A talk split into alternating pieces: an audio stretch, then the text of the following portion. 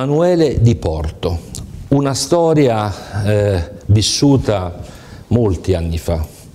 Eh, oggi Emanuele di Porto ha 90 anni, 78 anni fa, quando lei aveva 12 anni, ed è successa qualcosa di particolare, però io in questo momento non anticiperei nient'altro se non sentire la sua storia, signora Emanuele. Prego. Allora, io mi chiamo Emanuele Di Porto, sono nato il 21 settembre 1931. Eravamo una famiglia, sei, sei figli, moglie e marito. Dormivamo tutte e otto dentro una camera. In quella casa al ghetto dove sono nato e ancora vivo. Noi stiamo parlando del ghetto di Roma, Di Roma, di Roma, di Roma. Certamente. Eravamo tre famiglie, erano tre sorelle di mia madre, ognuno aveva la sua famiglia. Noi eravamo sei figli, quell'altra sorella aveva cinque figli e quell'altra tre figli. Ognuno dormiva in una camera, dormivamo, ognuno, ogni, famiglia abitava in una camera, al ghetto, sempre quella casa. Insomma, prima eravamo in 20 a quella casa, adesso sono rimasto da solo. Allora racconto quella mattina del 16 ottobre 43. Allora, mio padre eh, era un venditore ambulante, andava a vendere i souvenir alla stazione Termini, arrivavano le tradotte, i treni dei soldati tedeschi dal fronte. E lui andava a vendere i souvenir a questi soldati che venivano dal fronte, ma i treni arrivavano ai, ai tre di notte, ai due di notte, lui si alzava ai tre per andare a lavorare e lasciava a noi a dormire a casa. Allora quella mattina come di solito mio padre esce alle tre da casa per andare a lavorare. Verso le 5 mia madre sente dei, dei rumori giù per strada. Si affaccia e vede i soldati tedeschi che stavano ra- rastrellando tutti gli uomini, così pensava lei. Allora ha detto a noi figli, noi ancora stavamo a letto, gli ha detto guarda io vado ad avvertire tuo padre che non venisse giù perché si stanno rastrellando gli uomini tedeschi.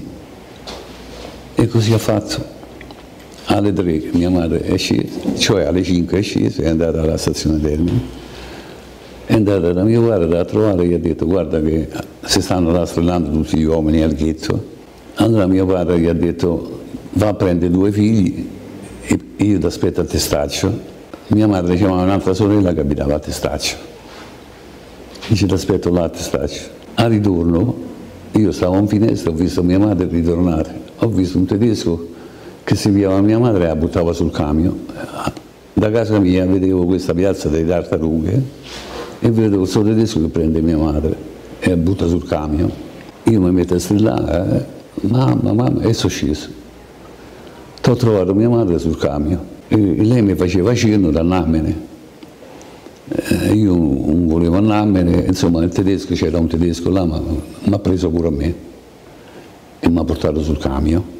Mia madre mi rimproverava, l'avevo detto, da, insomma, portarla in breve, non lo so come ha fatto, mi ha fatto scendere dal camion, mia madre. Ho sentito una parola che diceva, eh, Nick si aiuta, vuol, dire, questo non è ebreo, che ero io. Insomma, mi ha fatto scendere. Io ho proseguito camminando senza voltarmi, però avevo dentro la mia paura. Ho camminato e sono arrivato a Piazza Monte Savello, però strada facendo c'era un altro camion sempre pieno di, di questi che avevano preso e sono arrivato a Piazza Monte Savello. All'epoca lì c'erano i trampi, appena entravi c'era il bigliettario. Io sono salito sopra a questo tram, era circolare, era chiamato ho detto al bigliettario guarda sono ebreo mi stanno a cercare i tedeschi è venuto questo e mi fa? Dice mettete qua vicino a me. Mo erano le 6 di mattina pioveva era un sabato. Verso le 11 questo si era portato da, da mangiare da merenda mi ha dato mezza ciriola all'epoca si chiamava ciriola mangia mi fa. Si fanno le due di pomeriggio e cambia. Questo smonta e monta un altro, però questo è il primo, gli dice, danno a guardare la sua legazione. Eppure questo, ma guardare ha fatto la stessa cosa, ma l'ha mangiato pure questo. È andato a finire, io per due giorni sono stato sul tram, ho dormito per due notti dentro al tram E tutti hanno fatto la stessa cosa. La sera mi davano da mangiare.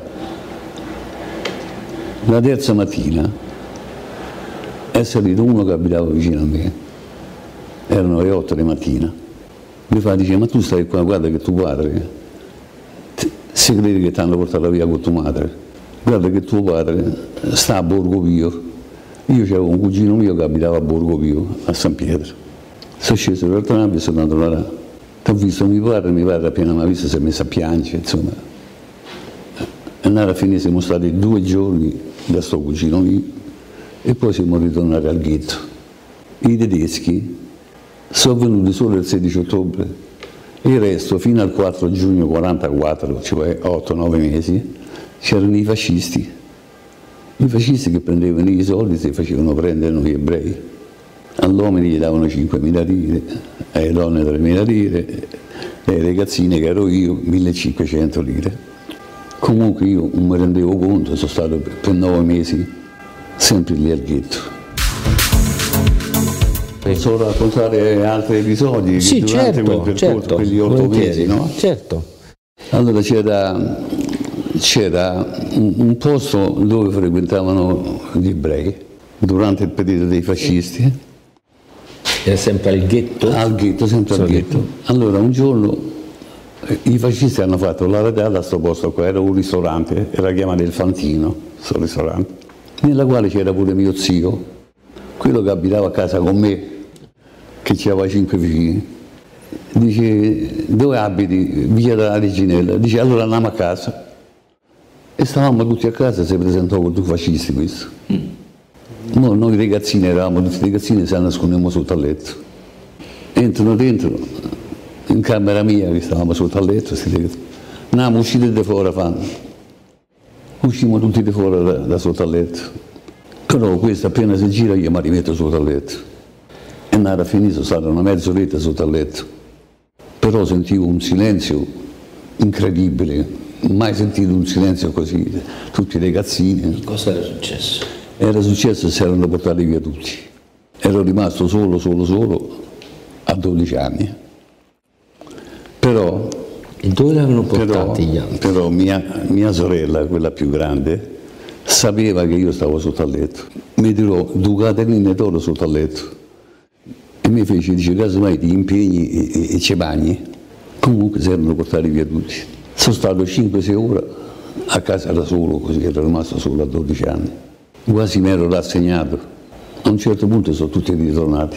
Non so dove hanno portato. Si vede che strada facendo si erano pentiti e hanno rimandato a casa. Però solo questo mio zio l'hanno portato ai campi di concentramento e è morto Germania. in Germania. È morto a Birkenau. È morto, Birkenau. eh. Quando eh, a lei l'hanno caricata sul camion i nazisti, quel tedesco l'ha preso, lei in quel momento ha sentito le mani addosso di questa persona, ma da bambino che cosa ha provato? Qual è stata la sensazione? Io, io ero, ero penato per mia madre.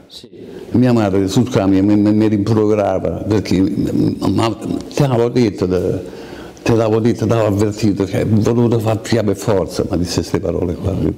Ma, ma sarà durato 5 minuti che sono stato sul camion perché Eh, poi... e poi che cosa è successo? Il camion ha rallentato e sua madre gli ha dato una, una- una mano a scendere. E cosa, cosa è Io- io- successo? Io, non lo so come ha fatto, sono sceso dal camion. Come ha fatto, mi, mi pare mi ha dato una spinta, non lo so, una cosa del genere. Sua madre è stata portata ai campi di concentramento. A quale campo di concentramento? È morta a Birkenau mia madre, io lo so a dire perché io cinque anni fa sono stato a Birkenau a visitare i campi di concentramento. Eravamo un gruppo di 50 persone. E cosa è successo quando lei è andato lì a Birkenau? È, su- è successo che noi avevamo la guida, no? A un certo punto sta guida, eravamo un gruppo di 50 persone. E sta guida fa, dice, qui sono scesi gli ebrei del 16 ottobre di Roma. Io avevo mia sorella vicino a me e mia sorella mi fa, dice, dice guarda che qua è morta mamma. Ma là c'era un rabbino, un rabbino sarebbe un prete nostro, no? Eh. Ha sentito questa parola e ha detto un salmo per mia madre. È stato in quel momento. È stato un po' commovente questa cosa qua. eh. E che ricordo c'ha oggi di sua madre? Che mi ha messo al mondo due volte. Quando mi ha fatto nascere e quando mi ha fatto scappare. La madre da sopra al cambio mi faceva cenno, vattene, vattene, Eh, certo. poi diceva in gergo nostro, no? E come? Qual era questo? Come diceva? Diceva, di- diceva fa- fare ciuda. Parigiude, che significa? Vai via, Vai via, va- ok, vattene, ok. vattene, me lo diceva, in- in- me lo diceva Sì. sempre, fare ciude, fare... E quindi poi è stato caricato sopra. Subito dopo, quando è successo il fatto che lei è, è- è potuto scendere dal camion ed è corso, è andato sul primo tram, la circolare, no? come, come diceva c'era a Roma. Prima, però era un, un bel percorso, Un bel percorso, perché, quindi perché lei è ho stato fatto via Sant'Ambrogio, ho fatto... eh, Stava con anche un po' di paura, immagino, ma dentro di me emozione. c'avevo una gran paura, certo. I, eh, il bigliettaio. Sì. E Quello è stato una- un angioletto proprio, è stato tutto Eh. ci racconti che ricordo c'ha come persona anche in quel momento Ma l'emozione arriva, arriva una persona che non, si- non vi conoscevate Quello ha rischiato la vita, ha rischiato la vita quello là. E non è niente, mi ha fatto venire tutti appresso. È stato quello che poi tutti gli altri hanno fatto la stessa cosa. tutti gli altri colleghi suoi tra bigliettai e autisti quindi un, un riconoscimento una persona importante, sto bigliettario che o magari solamente che ha trasferito umanamente la- a chi magari ai suoi colleghi Gli, ha detto proprio queste stesse parole. Sta attento a sto ragazzino, guarda sto ragazzino. Cioè, e così è successo ma lei quindi ha conosciuto tanti bigliettai Sì, ma io Però però, però tutti- io stavo sempre seduto sul tram Certo. perché stavo sempre pensando a mia madre. Ma scusi, lei è stato due giorni, no? quasi tre, mi sembra eh, di aver capito, due giorni. Ma se lei aveva bisogno, per esempio, di andare a fare un bisogno, Lo faceva la sera, poi quando si andava... uscire. Ma sì, sì, no, quando si andava al deposito, al deposito, Ok. o a un capolinea, sai, il ragazzino, basta mi mettevo un, un angoletto per fare un bisogno. Ed erano i bigliettai che poi l'hanno dato da mangiare, questa ceriola che sarebbe, ra- raccontiamo a chi non è di Roma, ovviamente una specie un panino no, allungato. Eh. Dico, Sì. Io dico pure che c'era dentro, c'era una frittata. Possiamo anche ricordare che mi sembra che 1023, il 16, il 16 ottobre del 1943, furono deportati durante il rastrellamento e, e tornarono in 16, di cui solo una donna e 15 uomini. No? Il 4 giugno 1944, erano le 5 di mattina, Sì, sono rientrati, eh, sono entrati gli alleati certo, a Roma, a Roma. certo. E la gente era euforica, camminava, eh, strillava, tutti si sentivano liberi tutti quanti. Sì. eh. Però durante quel periodo eh, stava per finire la guerra, ognuno di noi sperava che, che ritornassero. Allora, dei, dei 1020 che ne hanno preso la mattina, 1000 1120, una cosa del Sì, genere, sì. ne sono ritornati in 16, In 16, erano sì. 15 uomini e una donna. Que- questa donna, questa donna era proprio quella che hanno preso con mia madre, abitava la stessa via mia Ok. e noi, ognuno di noi sperava che ritornasse. E, e noi abbiamo domandato a questa qua sì, di mia madre e lei ci ha detto guarda che tua madre appena è arrivata lì l'hanno subito portata in camera gas. Cosa è successo il 4 giugno quando sono stati gli alleati rispetto a quei delatori, eh, ai- eh, alle quelle persone che comunque facevano, chiamiamola la spia, o segnalavano queste cose, che stavano anche come vicini di casa? Cosa, cosa è successo a queste È persone? successo che una della nostra religione, che Sì. abitava proprio di fronte a me, era ebrea come me e, e era una che faceva la spia pure questa. E, E lei aveva fatto arrestare qualche... qualche di noi, eh, di noi, qualcuno- della sì. mia famiglia Certo, no, però sì, di altre di- famiglie. di- dicevano che faceva la spia. Ok. Eh. Comunque questa abitava proprio contro me, dato che via della Reginella è una via stretta, questa abitava di fronte proprio a me. Alla sua finestra? Alla mia fine- Al palazzo di fronte? Io, Ah. io si allungavo un braccio e entravo dentro Ah, perché è molto stretta via della Eh, Reginella. eh, Certo, eh. certo, certo. Allora, la mattina del 4 giugno, quando entrarono gli alleati, erano le 5 di mattina, Sì. questa qua si è affacciata e posso essere testimonio io che si è messa a, dico in gioia proprio. Meno male, sono entrati gli alleati, sono entrati... Proprio è stata la prima a affacciarsi e lo diceva proprio sinceramente. contemporaneamente si è affacciato un altro da noi, sì. e ha cominciato a dire un sacco di parole. Sempre un vicino di casa, un vicino sì. di, sempre certo. di, di via Davicine. Certo. Ha cominciato a dire un sacco di parolacce, poi sono venuti tutti appresso, gli hanno dato un sacco di botte, insomma. Non mi rendevo conto. Sia nel bene che nel male. Non gli diceva qualcuno stai attento o qualcun altro oh ti potrebbe succedere questo? Non mi ha detto mai niente, ma sono sempre guardata da me. Ok. L'unica cosa che posso dire, la più grande disgrazia che può capitare a una persona è perdere la madre da piccolo. Certo. Capito? Poi in quale modo? In quel modo. Mm. Io mi ricordo che quando venivo da lavorare, ero un ragazzino, avevo 12 anni, e mi capitava tante volte da giocare pure a me con qualche ragazzino. E, e capace all'ora di pranzo veniva la madre di quello, Namo che è pronto.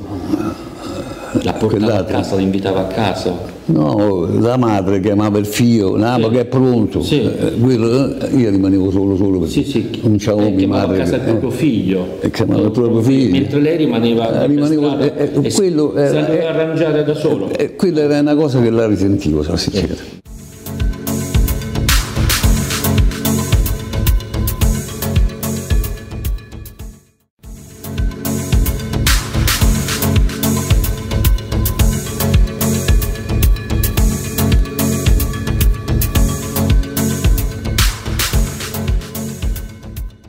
Professor Amedeo Osti Guerrazzi, storico della Fondazione Museo della Shoah di Roma. Eh, momento molto importante quel 16 ottobre del 43, il momento del rastrellamento dove 1023 persone furono rastrellate e di queste ne tornarono a, eh, dai campi di concentramento in 16, 15 uomini e una donna che portavano testimonianza. Eh, rispetto al 16 ottobre 43 ci vuole dal suo punto di vista eh, raccontare il contesto di quel periodo? Il contesto è quello dell'occupazione nazista. L'8 settembre del 1943 c'è stato l'armistizio e in pochissime ore, in un paio di giorni praticamente, i nazisti riescono a occupare Roma. A Roma ci sono tanti ebrei e questo ovviamente è un grosso, enorme problema per i nazisti che considerano gli ebrei un pericolo, un pericolo reale e concreto. L'ideologia nazista, come sappiamo, è assolutamente folle, ma per i nazisti uomini, donne e bambini ebrei rappresentavano un pericolo, una minaccia alle forze armate tedesche che stavano combattendo a sud di Napoli. Il 23 settembre del 1943 arrivano prime, i primi ordini di deportare gli ebrei, all'inizio di ottobre arriva un comando speciale agli ordini di Theo Dannecker, uno specialista di deportazioni, e eh, all'alba del 16 ottobre 1943 comincia questa, questa, grande razzia, questo grande rastrellamento che eh, coinvolge tutta la città, perché gli ebrei vengono presi in tutta la città di Roma, circa il 40% nella zona qui dell'ex ghetto, ma il 60% nel resto della città. Tra questi appunto la mamma di Emanuele che viene presa il 16 ottobre e la storia ve l'ha già raccontata lui. Vengono portate al collegio militare una, una caserma dell'esercito italiano sul Lungotevere, dopo due giorni portate alla stazione Tiburtina e da qui ad Auschwitz dove arrivano il 23 ottobre e appunto ne torneranno solo 16. Eh, la cosa che colpisce nelle memorie di tanti sopravvissuti ebrei è proprio che il, eh, il, settembre del 38, quando appunto c'è la cacciata delle scuole, è quello lo spartiacque. Da quel momento in poi gli ebrei si sentono ebrei, ma soprattutto non si sentono più italiani, si sentono traditi. Ed è un trauma che si porteranno appresso per tutta la vita, cioè è un trauma che non riusciranno a superare mai. Anche coloro i quali poi hanno visto deportare le, i propri familiari, oppure deportati anche loro, oppure persone uccise nelle stragi, comunque quel settembre è lo spartiacque, è il momento della ferita, della ferita insanabile. In Italia la stella non viene mai imposta, non c'è l'imposizione della stella ebraica, non c'è l'imposizione di un nome eh, ebraico o cosiddetto come in Germania, ma c'è la cacciata dal partito, dall'esercito, dallo Stato e si perdono tutti quei pochi diritti civili che ancora gli italiani avevano. Quello che colpisce di più è eh, il trauma dei militari, cioè tenete conto che i militari di carriera ebrei erano tanti. Erano persone che avevano combattuto per questo Stato, avevano combattuto per il Regno d'Italia, avevano combattuto per il Re. Il grido di battaglia dell'esercito italiano era Savoia. E queste persone andate a combattere rischiando la vita urlando Savoia. E quello stesso re Savoia gli firma il decreto che li caccia dall'esercito. E infatti tra i suicidi ci sono dei militari, ovviamente. Tanti militari, come diceva lei, eh, di religione, italiani di religione ebraica che avevano combattuto, hanno dato anche la vita. Forse è anche questo un rafforzativo per dire siamo stati veramente emarginati, non capiamo il perché. Assolutamente, persone che tra l'altro si sentivano cacciate da uh, quelli che loro consideravano degli imboscati, cioè dei politicanti che avevano fatto queste leggi orribili, che le avevano cacciati loro, loro che avevano combattuto per questo paese, loro che avevano costruito questo paese, ma anche eh, i reduci della prima guerra mondiale. Ovviamente c'è la discriminazione, nel senso che chi ha combattuto nella prima guerra mondiale o eh, ha combattuto per il fascismo viene in qualche modo discriminato, ma comunque viene cacciato, vengono cacciati dall'esercito. Quei famosi 50 kg d'oro ci racconta un po' questa storia, che cosa ha significato, perché qualcuno era tranquillo che dando questo in qualche modo aveva preso una salvacondotto. E a fine settembre Kappler convoca i maggiorenti della comunità e dell'Unione delle Comunità eh, presso il suo ufficio e gli impone di consegnare 50 kg d'oro entro 24 ore, se no 200 capifamiglia sarebbero stati inviati nei campi di concentramento nord delle Alpi, non dice dove, non dice quali. Eh, la comunità ebraica si mobilita, eh, anche alcuni non ebrei riescono a, a contribuire e 50 kg d'oro vengono consegnati dopo 36 ore, non dopo 24, in modo da avere un pochino più di tempo.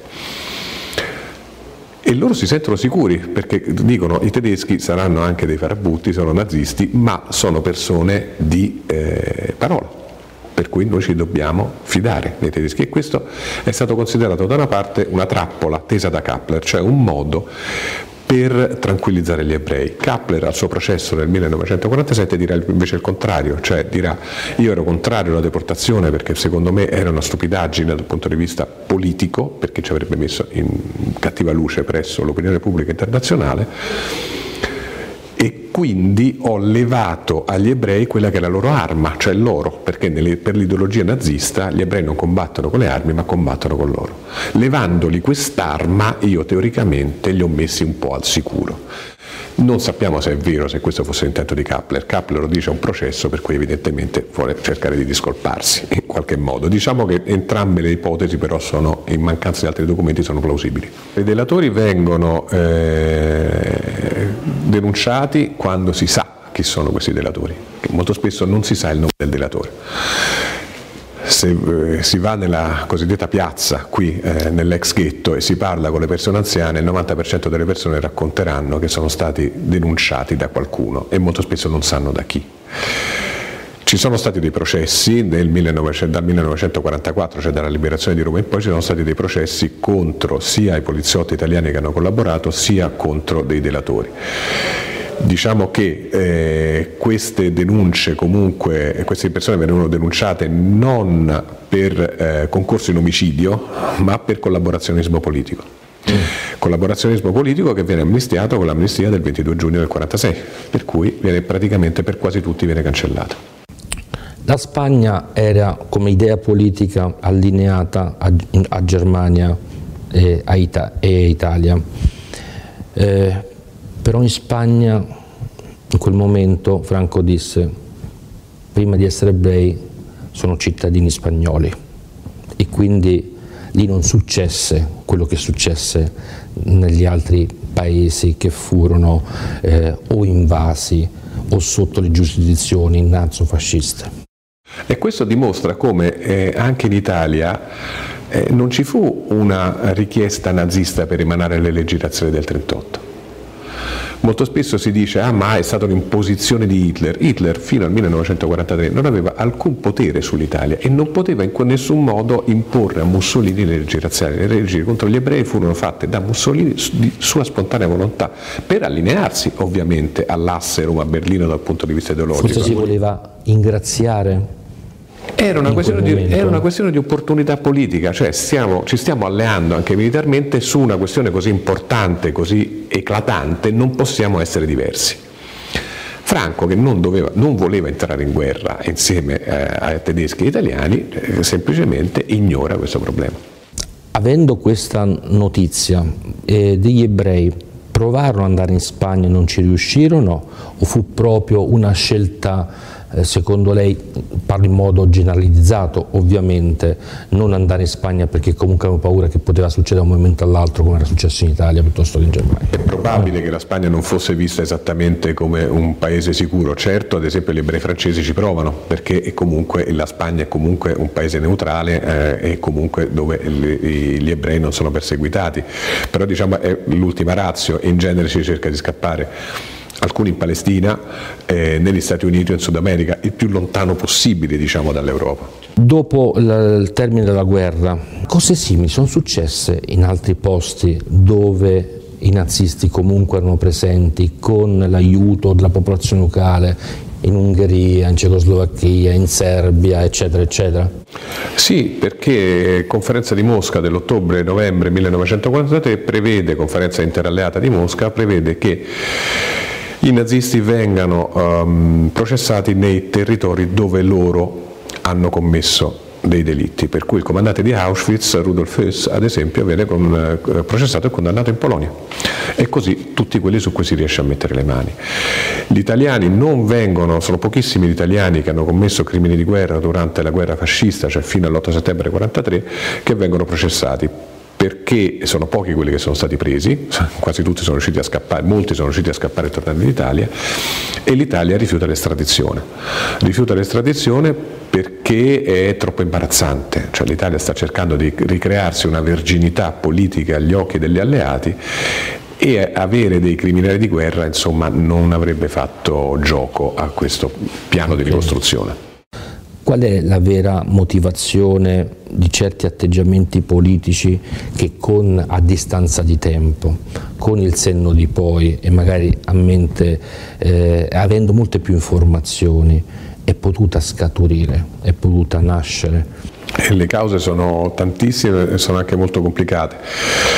E uno dei delle spinte più forti ovviamente è economica, nel senso che una situazione di, di, di, dramma e di crisi e di fame, molto spesso come c'era nell'Europa occupata dal nazismo durante la seconda guerra mondiale, i beni degli ebrei facevano gola. E questa è una, un, dire, una motivazione estremamente squallida, ma è una delle motivazioni più forti. C'è la possibilità di acquisire beni ma anche case, cioè sterminando un'intera popolazione io libero del territorio, libero fattorie ad esempio, o libero appartamenti c'è l'idea di far parte di una comunità eh, di elite, per cui se io non sono come loro sono meglio di loro. Certo che eh, diciamo, le motivazioni profonde eh, sono um, quasi misteriose perché poi eh, vedere degli atti di barbarie compiuti contro uh, donne e bambini noi cerchiamo di dare una razionalità e di comprendere, non di, di, di spiegare, non di, ovviamente di, giustificare, ma molto spesso, molto semplicemente non ci si riesce. Anche perché sono avvenute delle crudeltà gratuite in molte occasioni, cioè gente che veniva uccisa per un sì o per un no, qualcuno diceva, no? se ricordiamo Primo Levi magari di quella che è stata la sua grande testimonianza, ma di tanti altri, o per poche cose eh, la vita valeva niente, pochissimo, anche per uno sguardo. Siamo sempre nel contesto della guerra, per cui la vita umana nella guerra non conta più nulla, è una guerra terribile che coinvolge i civili, per cui la morte era qualcosa di quotidiano. Certo è che assistere, diciamo così, grazie al cielo sto leggendo i suoi libri soltanto adesso, a dei massacri in cui eh, le vittime non, vengono, non, soltanto, non soltanto vengono uccise, ma vengono umiliate, vengono fatte soffrire.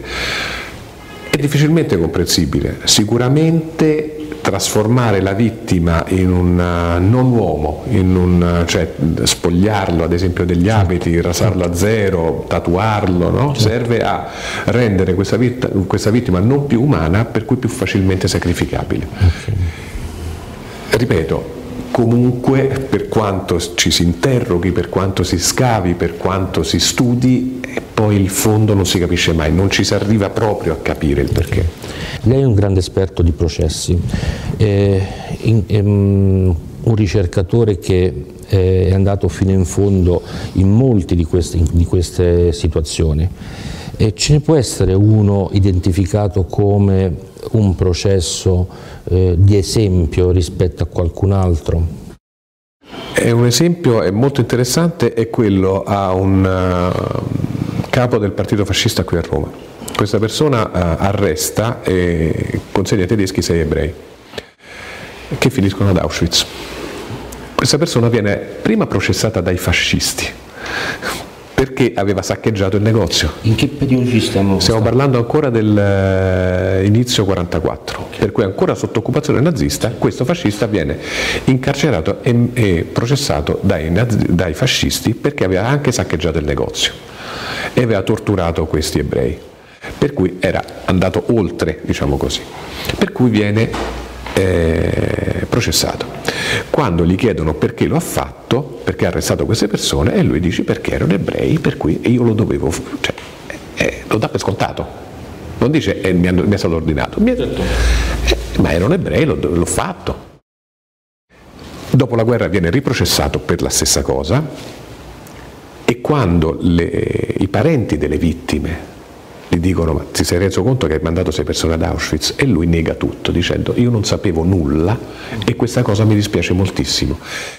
È l'unico esempio che ho trovato dello stesso crimine in cui eh, questa persona, giudicato secondo i canoni fascisti, per cui dice ho fatto bene in fondo, e poi giudicato secondo i canoni della Repubblica antifascista, e lui dice no, mi spiace. Non è così, ha negato. Ha negato in un certo senso, comunque io non sapevo. E questo, come dire, secondo me è il processo più, che a me ha colpito di più, cioè capire come veramente le strategie processuali in un certo senso cambino, ma come la mentalità di quel fascista, quando ancora c'era il regime fascista, fosse talmente impregnata di antisemitismo che non si rende neanche conto di aver commesso un crimine. È naturale, è normale perseguitare un ebrei e questa cosa a me ha colpito moltissimo. In questo momento, che lei sappia, nel mondo c'è ancora qualche processo in atto o ci sono delle cose, magari delle indagini giudiziarie in atto eh, contro ancora qualcuno inerente a quel periodo? C'è un processo adesso in atto in Germania contro la segretaria del campo di concentramento di Stutthof, se non vado errato, la signora ha 100 anni. 100 anni? Ha 100 anni, è comunque sotto processo, eh, lei può essere processata per due ore al giorno, non di più, il, non può andare più avanti il dibattimento, ma il Tribunale ha deciso che la signora è in grado di resistere. La signora ha cercato anche di scappare, wow. ha cercato cercato di scappare è stata ripresa e adesso è sotto processo perché lei come segretaria di questo campo di sterminio eh, era comunque complice. Ed è, è, una cosa che può sembrare paradossale, può sembrare forse inutile, mm. però l'idea che se tu compi determinati crimini per tutta la vita, qualunque sia la lunghezza della tua vita, certo. sei sempre sotto processo, sei colpevole comunque, comunque di essere giudicata, io lo trovo molto giusto. Non si va in prescrizione. Non si va in prescrizione. I crimini contro l'umanità non vanno in prescrizione. I big nazisti di allora. E questi si sono poi rifatti una vita. Poi abbiamo scoperto poi che per esempio anche i servizi segreti israeliani nel, tempo sono riusciti a individuare alcuni di questi, di questi personaggi. Eh, Mengele adesso mi viene uno su tanti che è sempre stato introvabile in qualche modo o non prendibile se vogliamo chiamarlo così. Questa, questo collaborazionismo eh, però la Nato, l'ONU, eh, associazioni internazionali che potevano sapere, in qualche modo hanno girato il viso? Ma probabilmente non interessava. Teniamo conto che molti di questi ex nazisti, ad esempio uh, gli ex ufficiali della Gestapo, cioè della polizia segreta uh, nazista, vengono riciclati come esperti, cioè vanno a lavorare ad esempio in paesi arabi o in paesi sudamericani per ricostituire le loro polizie, perché sono persone che tragicamente sanno fare il loro lavoro e nell'ambito della guerra fredda questi sono specialisti del combattere il comunismo o del combattere gli ebrei. Certo. Nell'ambito della guerra fredda questo faceva enormemente comodo, nell'ambito delle guerre contro lo Stato di Israele di molti stati arabi ovviamente questo faceva comodo. Sono stati reclutati in qualche modo erano collaborazionisti. Purtroppo, purtroppo dei bravi tecnici e i bravi, dei bravi tecnici non si buttano via.